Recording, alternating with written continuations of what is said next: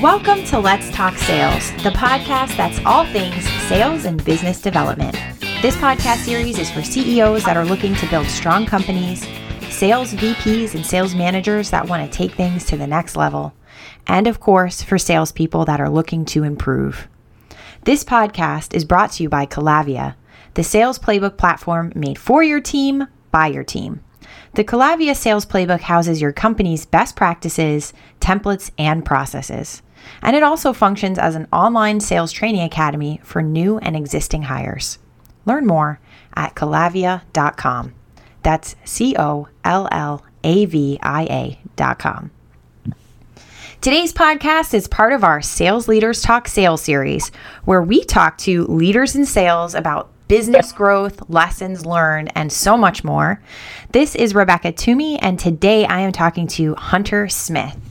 Now, Hunter is the Director of Business Development and a Senior Project Manager and Senior Estimator at Paul Davis Restoration of the Palm Beaches. Hunter, thank you so much for being here today. And I thank you even more for having me here today. And now, something I do have to throw out there to our audience is that this name, Hunter Smith, probably seems a little bit familiar. And if it does, good, because it should. Right? Did you tell your audience to strap in for this one? For this, yeah, for yeah. This? So strap in for this one. Are you ready for this one? All right. Okay, so sure Hunter is also my nephew, my oldest nephew, my oldest brother's oldest son. So you were my very first nephew to be born. So first of all, good job on doing that. I'm being born. Well, I thank you very much. Good job on I being born. Second of all, Hunter is a beast. All right. I just want to put that out there. Like, he is young, but a crazy, crazy successful beast. Like, he, I can't even tell you all that he has accomplished in this podcast because it's not possible, but he's awesome. And that is why he's on this podcast today, because he is a business development expert. He's really figured it out in the restoration industry and other industries as well, not just in restoration. But anyway, Hunter, I am so excited to learn from you today and all of the wealth of knowledge, because you have come and surpassed your aunt. You are like killing it. And so I, I just want to know how how you've done this. You're blowing my head up a little too much here, Rebecca, but I will be happy to share all of my wisdom and knowledge with you that I have. Thank you. And for a fun fact for the listeners, Hunter calls me Aunt Becky, like Full House. It's changed over the years. It started as Aunt Becky, and then it just moved to, I got lazy, so I would just start saying Aunt B. Aunt B. And then eventually the aunt, the aunt kind of wore away too, so I, I just started saying B. So as the years progress, I get a little bit lazier. You know, you know what I mean? A little bit Pretty lazier. Soon you're just going to be like, hey, you. Hey, B. Hey, B. You. Uh, uh, sales sales director person. Hey. Oh, that's too funny. All right, Hunter, I would love for you to share with our audience a little bit about more, a little bit more. I can't even speak English. Can you share a little bit more about yourself, your role as a business developer and in sales, and kind of how you've gotten to where you are today? Well, um, basically, um, business development has played the largest role in uh, my company. So basically what my company does is we uh, we restore and rebuild homes after they've been affected by water, fire, trauma, uh, mold, uh, winds, or any other storm-related damage. Um, now, I find what this kind of uh, company lacks is strong marketing departments. So that's kind of what I've helped the Paul Davis brands uh, work on over the years. I've been in it about, I would say, ten and a half years, the past four years with the Paul Davis network. And uh, so we have about three hundred fifty franchises all over the United States and Canada. Mm-hmm. Um, but but we are we are very, very much improving on our business development, marketing, and sales skill set. Because the, um, the past few years before that, there wasn't really too strong of a marketing presence. And here, these past few years, we really dialed that in. Okay, cool. That's awesome. And now something else I want to throw out there is, you know, you mentioned that you've been doing this with Paul Davis for a couple of years, but Hunter has actually been in this industry since you were what, like fourteen years old? Something like that? Uh, yeah, like ten and a half years or something. Who's counting? Now, you're young. So when people look at a picture of you, when they go to the show notes, they're going to be like, wow, this kid is young. And obviously you're my nephew, so that makes you even younger. But I was a kid when you were born, just so everyone listening knows. I was a little child myself. But the point is older, that older you are kid. Young, and you already have ten years of experience because you started when you were a teenager. Your dad owned a restoration franchise for a little while, and so you got your feet wet a little bit with him. And then when you were a couple years later, continued that path with other companies and developed and grew over these last ten years. And something else I want to throw out there to the audience. In the restoration industry, certifications are really important. You have to be certified for things like mold, biohazard, fire, and clean, you know, cleaning up all of these different elements within homes. Hunter, by the time, how old were you? Like nineteen? By the time you were nineteen, you were more certified than the most senior people within the organization that you were in at that time. It's crazy. That is correct. I think according to the the I I C R C, which is our basically our certification body for this industry. Um, so not just Paul Davis, but every restoration company kind of uses this as their umbrella or their technical school, if you want to call it that. Mm-hmm. Um, by the time I was twenty-one, I became the youngest master restorer, and that's just what they told me. Could be, could be bogus. Right? No, but that's, that's awesome, man. You have no idea how cool that is, and you also yeah. teach C E classes, don't you? you yeah. Teach continuing? So, yeah. So, they, I mean, if you think about business development, what's a good way to um, to help you know build your brand is by offering services to your potential clients and referral sources. So one big thing I do in this in my local area is I offer uh, what property managers um, in commercial work. It's it's a big uh, big vertical for me. Mm-hmm. So what I like to do is figure out ways I can help them. So I offer them free continuing education classes to help keep up their certification. So I, w- I got my license to be able to teach that just so I could offer that to them, get get their foot in my door. That's awesome. Yeah. So the way that it typically works, um, just for our audience so that they understand the context of this, is when a damage occurs, you know, it's either going to occur in a home or in a condo slash apartment building, you know, interior space. And different properties are managed in different ways. Obviously, a home is going to be managed by the homeowner themselves, typically, unless it's a rental. And then usually there is someone involved in that process if they have a property management company. And then we have buildings, and you're in West Palm Beach, so there's a lot of condos and high rises and things like that, and a lot of snowbirds, tons of snowbirds. So you're getting... You're getting a lot of these damages in properties because of people that aren't there. Their home has a problem, and a lot of times people don't know about it until either they come back, their property management company finds the problem, or the problem impacts someone else's unit, which is how they discover it, right? So you have a couple of different people that you're actually building relationships with to get future business. And that would be insurance agents, property managers, um, adjusters, insurance adjusters. Who else? Uh, real estate agents. Okay, real nice. Real estate agents. We have uh, home inspectors, air conditioning people, plumbers. I, I mean, the, the list yeah, uh, doesn't quite. So uh, okay. there's there's just also.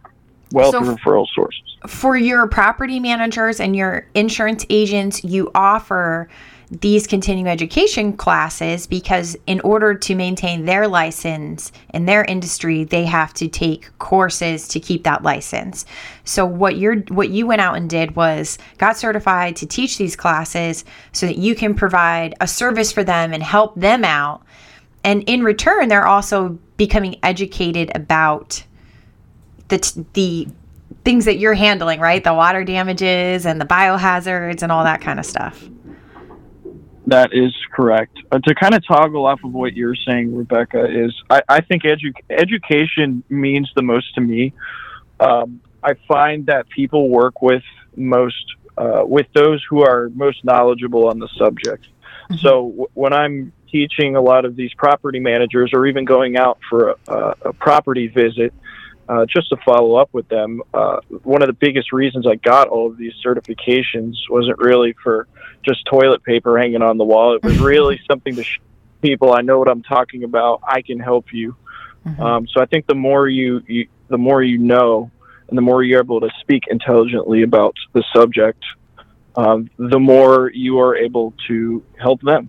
Definitely. And that's a big differentiator in your industry, I'm sure, because I'm sure that other people probably provide this service as well, but it's the way that it's presented and your ability as a subject matter expert that is really going to impress people and make people go, oh, this guy knows what he's talking about. He's going to come into my home and help me. Like, he knows what he's doing.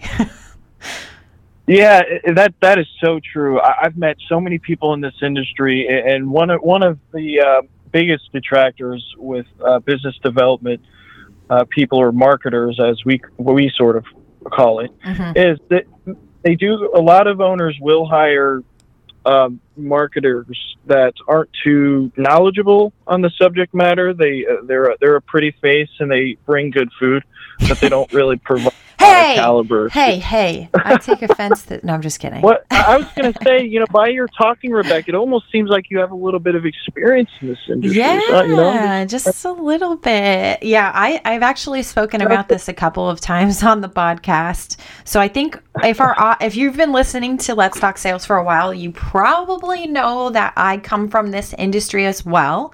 In fact, Hunter and I actually used to work together at one of the restoration companies at the same time. So we got to work together for a little time, and that was awesome. I wish we would have gotten yes. to work together longer, but you know.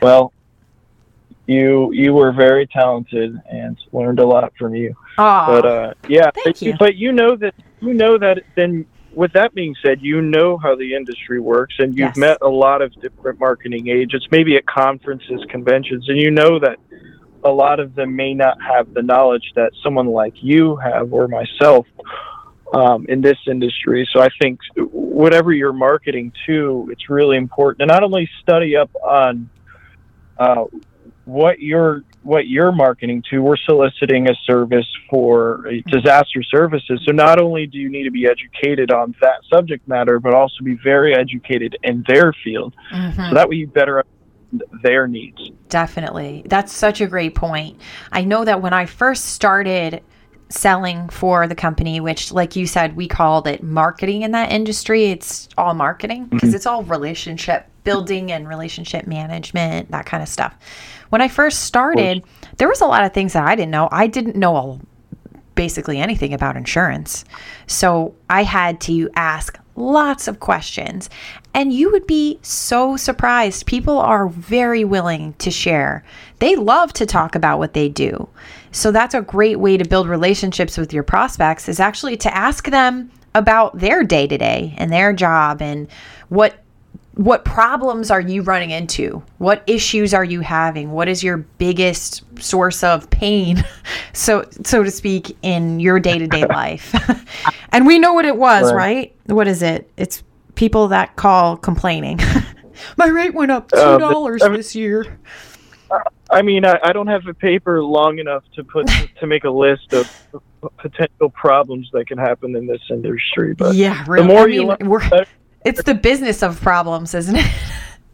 Yeah, I think that's like its secondary name is the problem industry. Hey, well, it is called disaster restoration. So you know what? Yeah. That's a good point, Rebecca. Coming in at the wa- the worst possible time. Like, this is could not be any worse. And we're we're mm-hmm. there to make it right, which is great.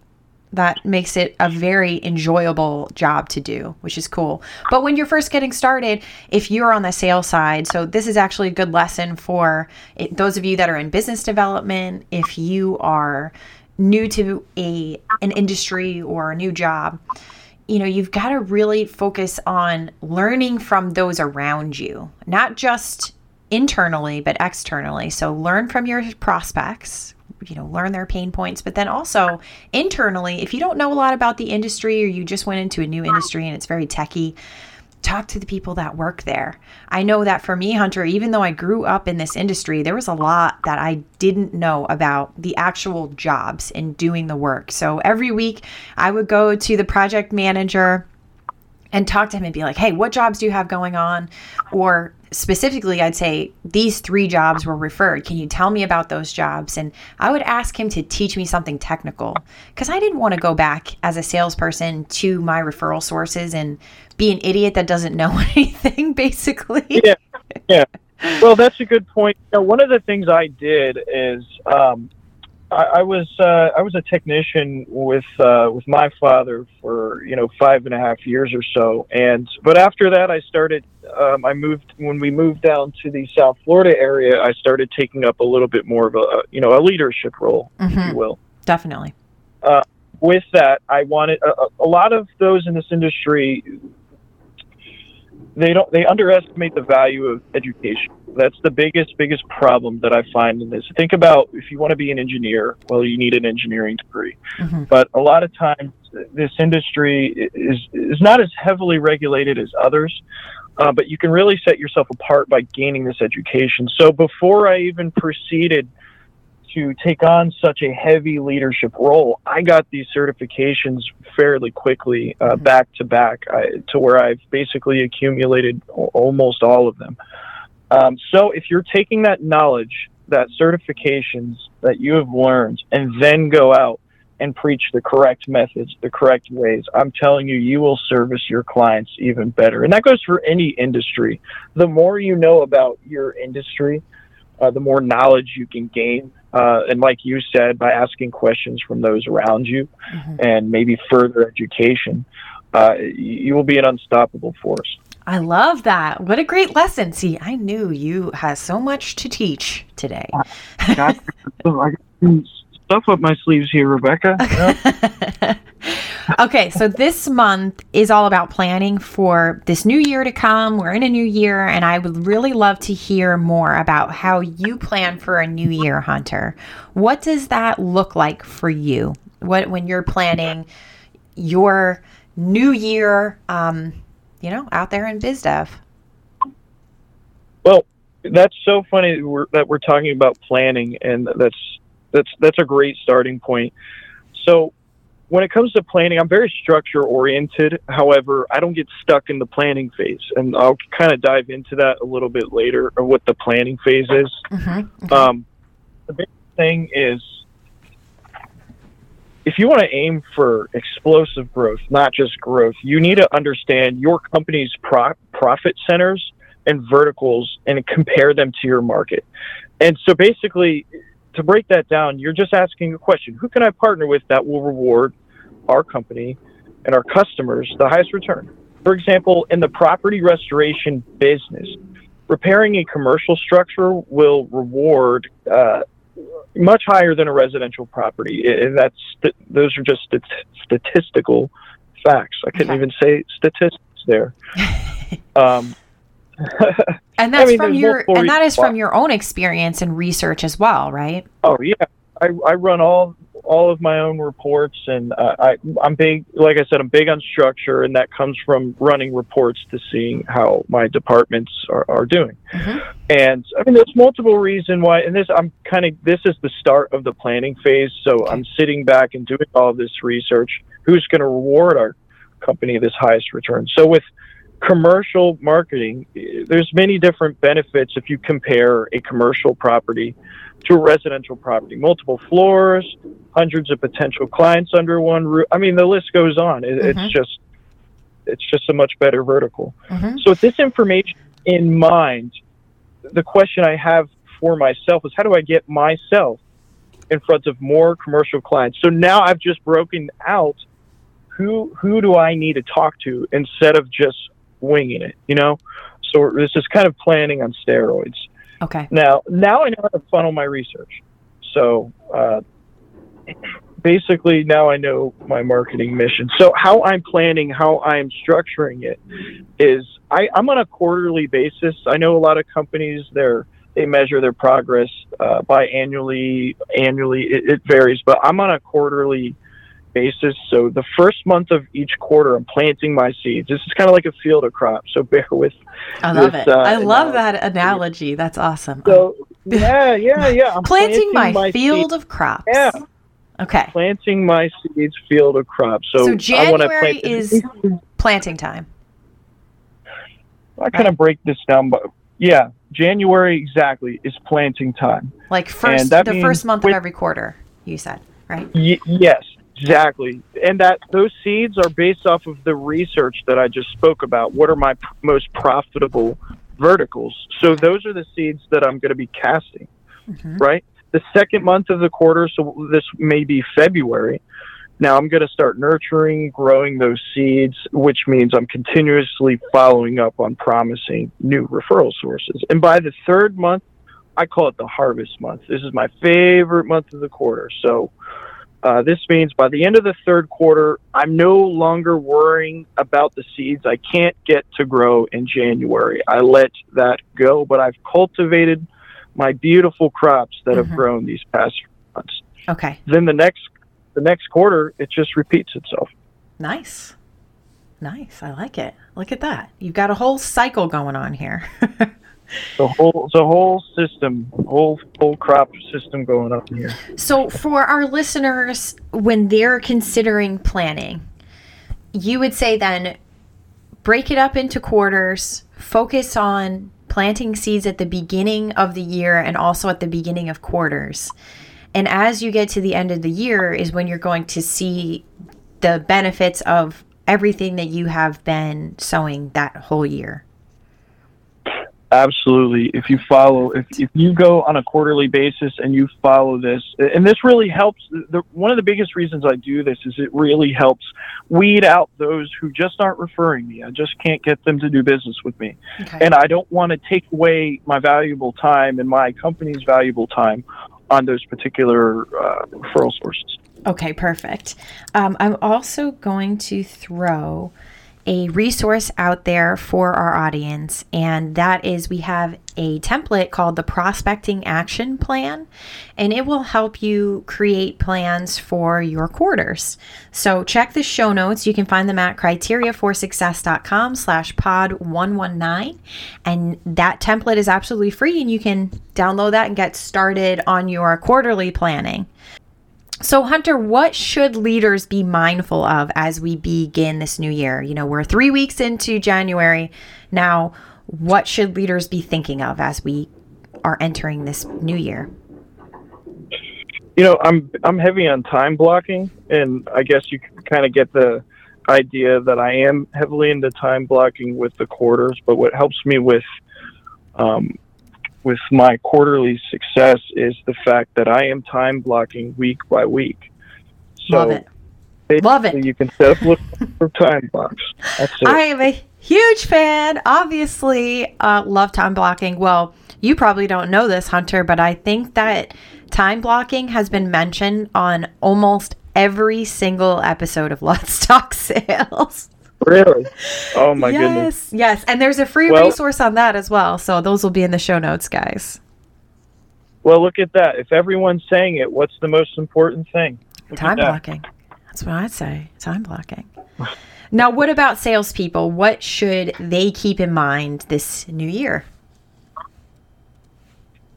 Uh, basically, same thing. If there's a process set in place by the sales leaders, follow it. Mm-hmm. Uh, with salespeople, the, the hardest thing is, is sometimes we get stuck too into the planning phase. And I ran a statistic on my own company that basically every full weekday I spend, you know, stuck in this planning phase, that I lose ten to sixteen potential clients that I get to meet that day. Wow. And keep in mind, so keep in mind, you could get one project from one of those persons for, in my experience, one point nine million dollars. So you never know how much that can cost you. So I guess my advice to salespeople, people that are out there hitting the pavement, really mm-hmm. think about how wisely you are using your time and ensure that during marketable hours, you are out there bringing in those leads and, mm-hmm. and, and figure out, figure out, um, maybe when your referral sources don't like to be bothered or when they're going to be the most busy through the week, or maybe prepare it on a weekend, because you really, really want to be out there hitting the pavement during the week mm-hmm. when your referral sources are open for business. Absolutely. Yeah. How do you find that when you're out? Do you find that there are certain days that work better or certain days that are just terrible? Like, are there certain day- days or parts of the day that are good times to be spent doing that planning work?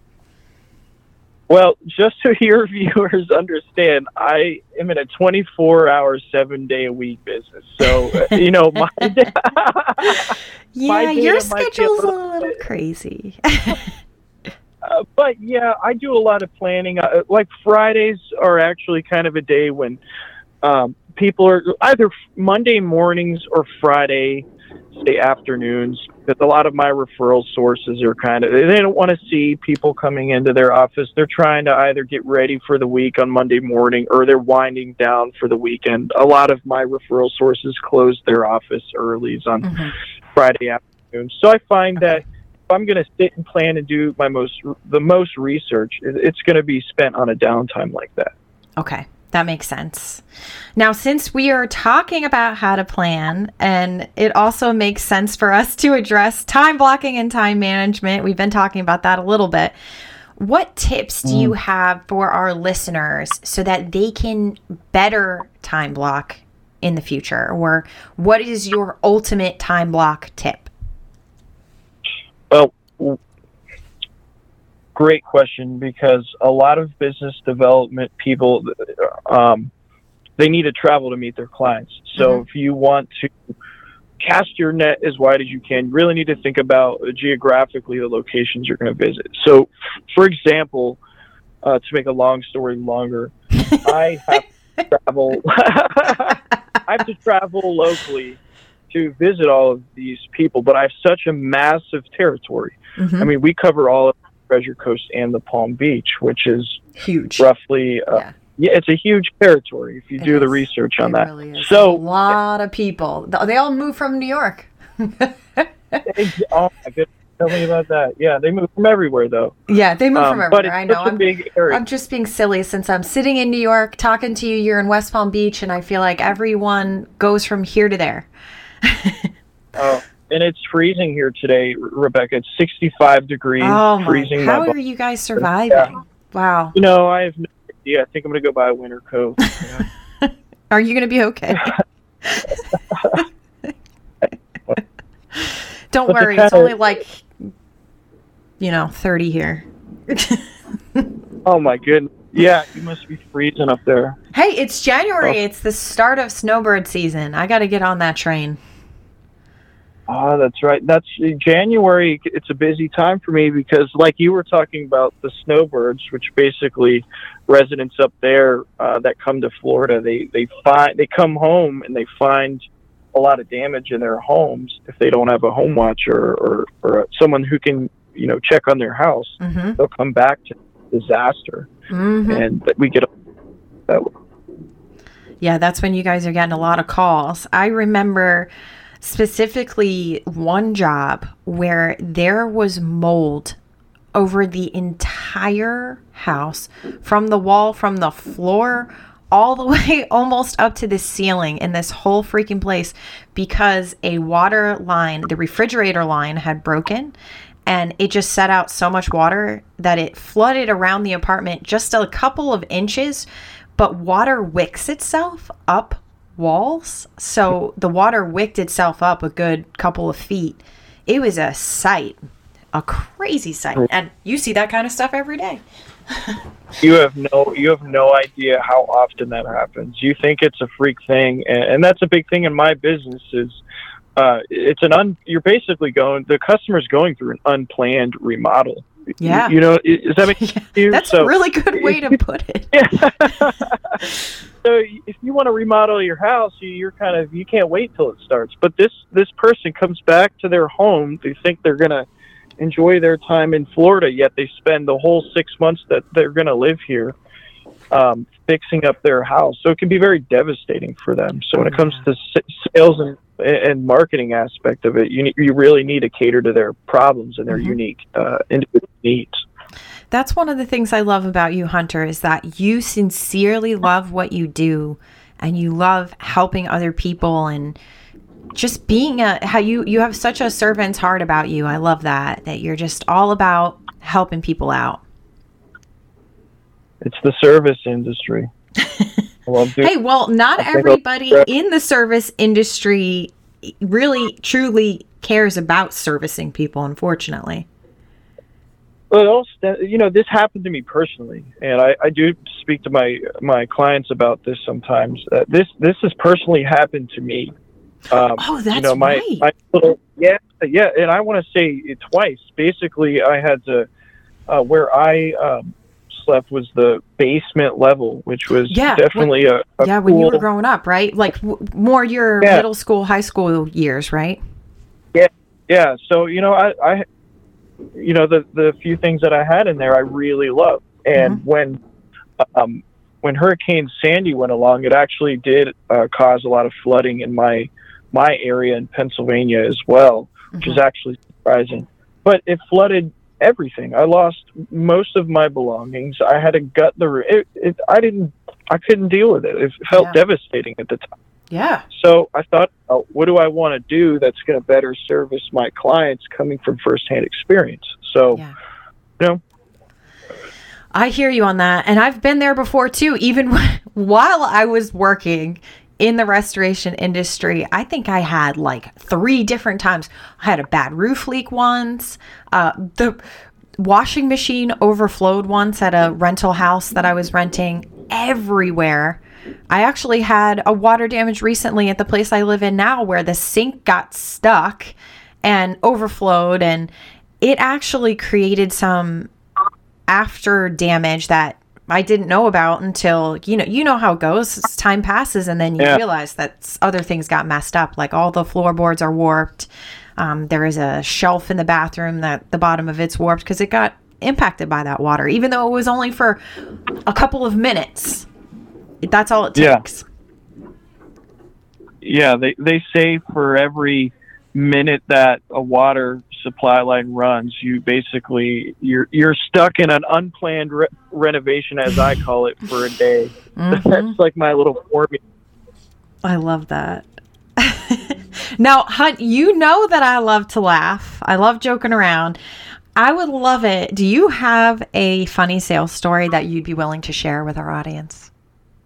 Oh my goodness! Well, I'm sure I have the lot, funniest. Actually. Sales story for okay. you. Good, good, good. Uh, you you can understand my personality. So I I, I had a big uh, a big house that I inspected on a Saturday, and it was uh, there's a lot of damage too.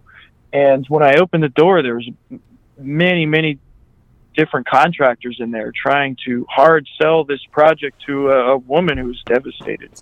Uh, she just you know recently had a big big water loss. So. Really, you could tell that she was not having the weekend that she planned. Yeah, really. So, I, you, I mean, you named the sales pitch they're trying to give to. I built the first house on the moon. I have forty years of experience. I mean, you name it. It's all kinds of crazy things being thrown out there.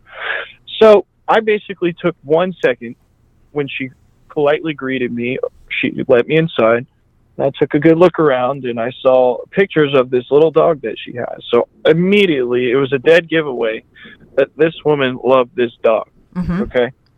Then the little dog, really cute dog, runs up to me and starts snipping at my ankles. And I said, wow, look at this, look at this dog here. So while they're talking her ear off saying, we're the company for you, we're the company for you.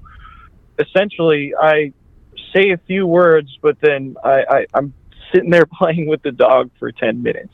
Okay. And it's, it's just, so this is really going to get to a really good point at the end.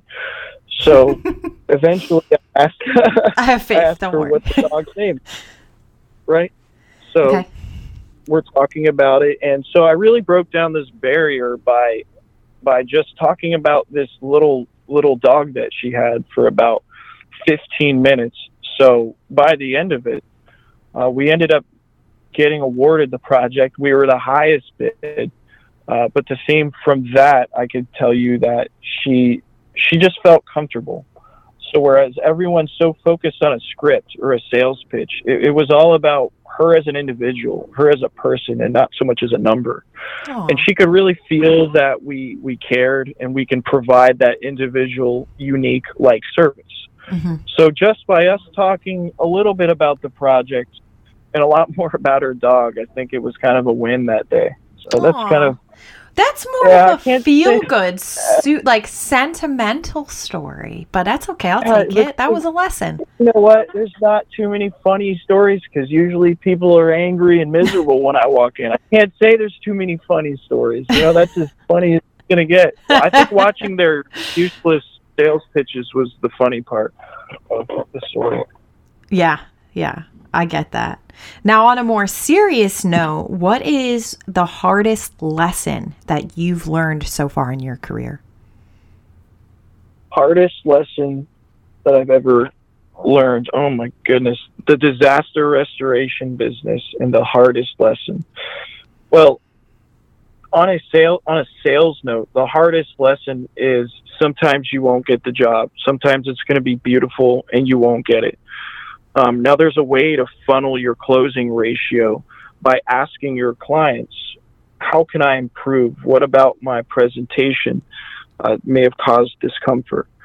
So you may be in that uncomfortable situation where they're saying, look, I don't want to do business with you, or the job is not yours. I'm giving it to someone else. You need to be able to be comfortable enough to learn how you can improve. Mm. And so over And you're learning the little niches, the, the nuggets, as a gentleman in our organization calls it. um, you you really can just funnel that closing ratio really high the more you learn from jobs that you lose. Mm-hmm. So think about, the your viewers can think about who what's a recent recent referral source that they may have not been able to get, or a job that they may have not been able to land or sign. Use that as a learning opportunity and not so much as uh, an ego killer. Mm-hmm. Does that make sense? Yeah, totally. It's a so what you're what I recall you saying, or what I think you're saying, is that it's about asking your potential buyers or your prospects for feedback and saying, "Hey, what was it that I did wrong? How can Absolutely. I improve? What can I do better?"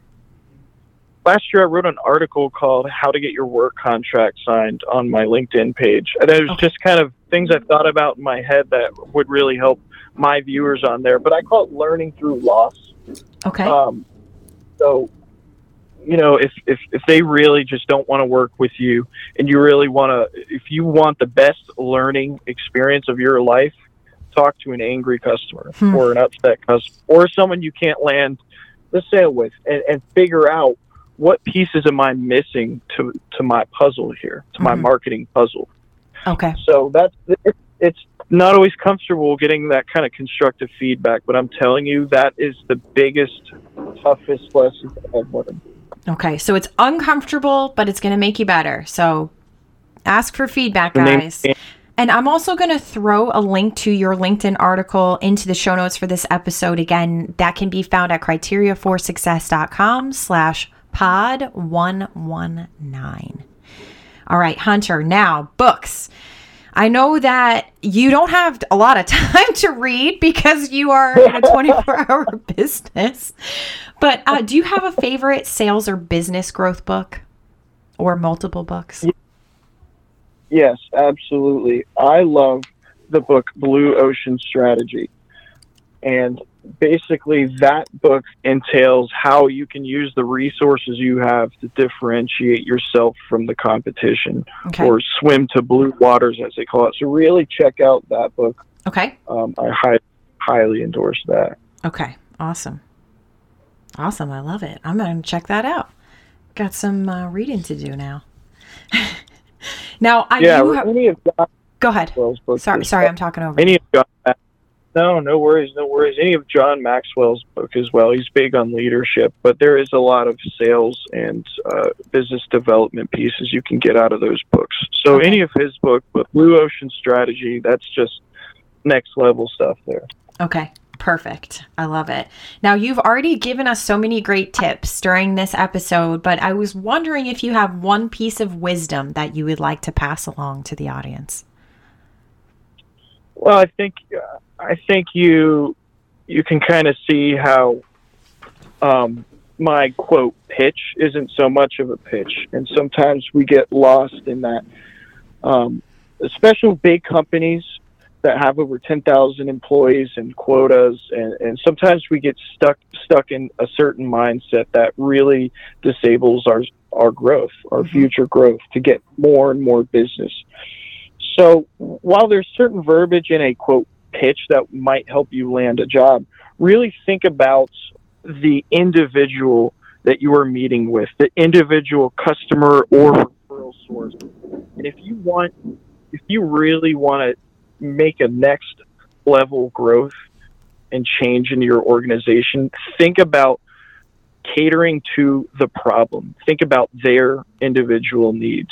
Mm-hmm. And I, I can promise you, because this has caused four hundred percent yearly growth for me by just following this method, you, you will change the name of your game.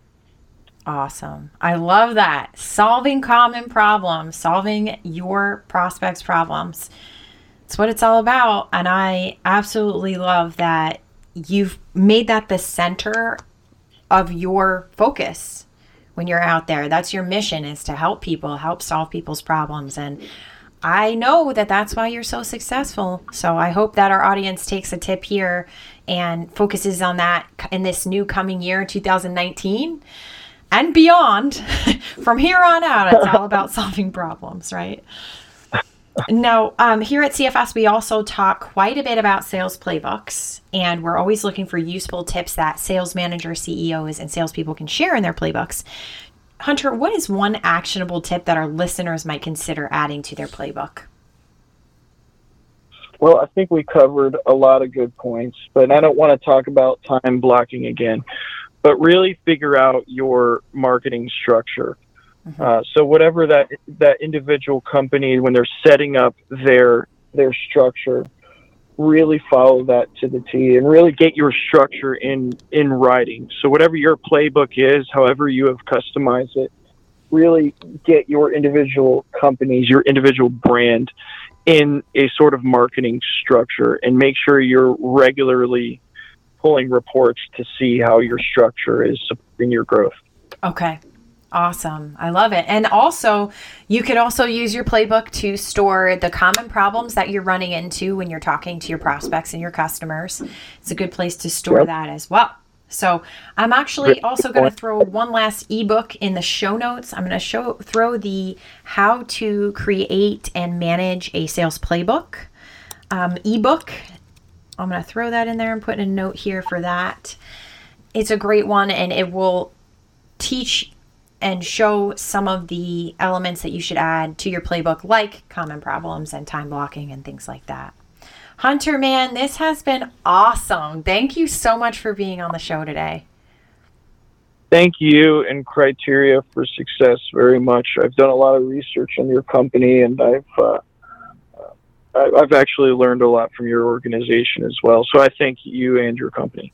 Thank you. And you've actually appeared as a guest blogger on the C F S blog a couple of times as well. So be sure to look out for that name, Hunter Smith. This kid is going places. Watch out. All right. You already are thank in places. You. You're, you're already there, yeah. But you know, you're going more places. More places. More and more places after that. That's right. That's right. Thank you so much, Hunter. And thank you thank so you. much. Oh, sorry. I just totally dismissed you. Thank you, Hunter. Thank you, Rebecca. And thank you so much for listening to today's show. You can find the notes for today's show at criteria for success dot com slash pod one nineteen. Tune in next week when we will be continuing the conversation on planning with the C F S Roundtable. All month, we've been writing about planning on the C F S blog, so be sure to check that out at criteria for success dot com slash blog. And if you're loving the podcast, we invite you to please subscribe at Apple Podcasts or wherever you're listening to the show. Your ratings and reviews are really going to help other people to find us, and we really appreciate it. So thank you so much for listening today. Let's Talk Sales is a production of Criteria for Success and is produced by myself here, Rebecca Toomey, Ariana Miskell, and Elizabeth Frederick. Happy selling, everyone.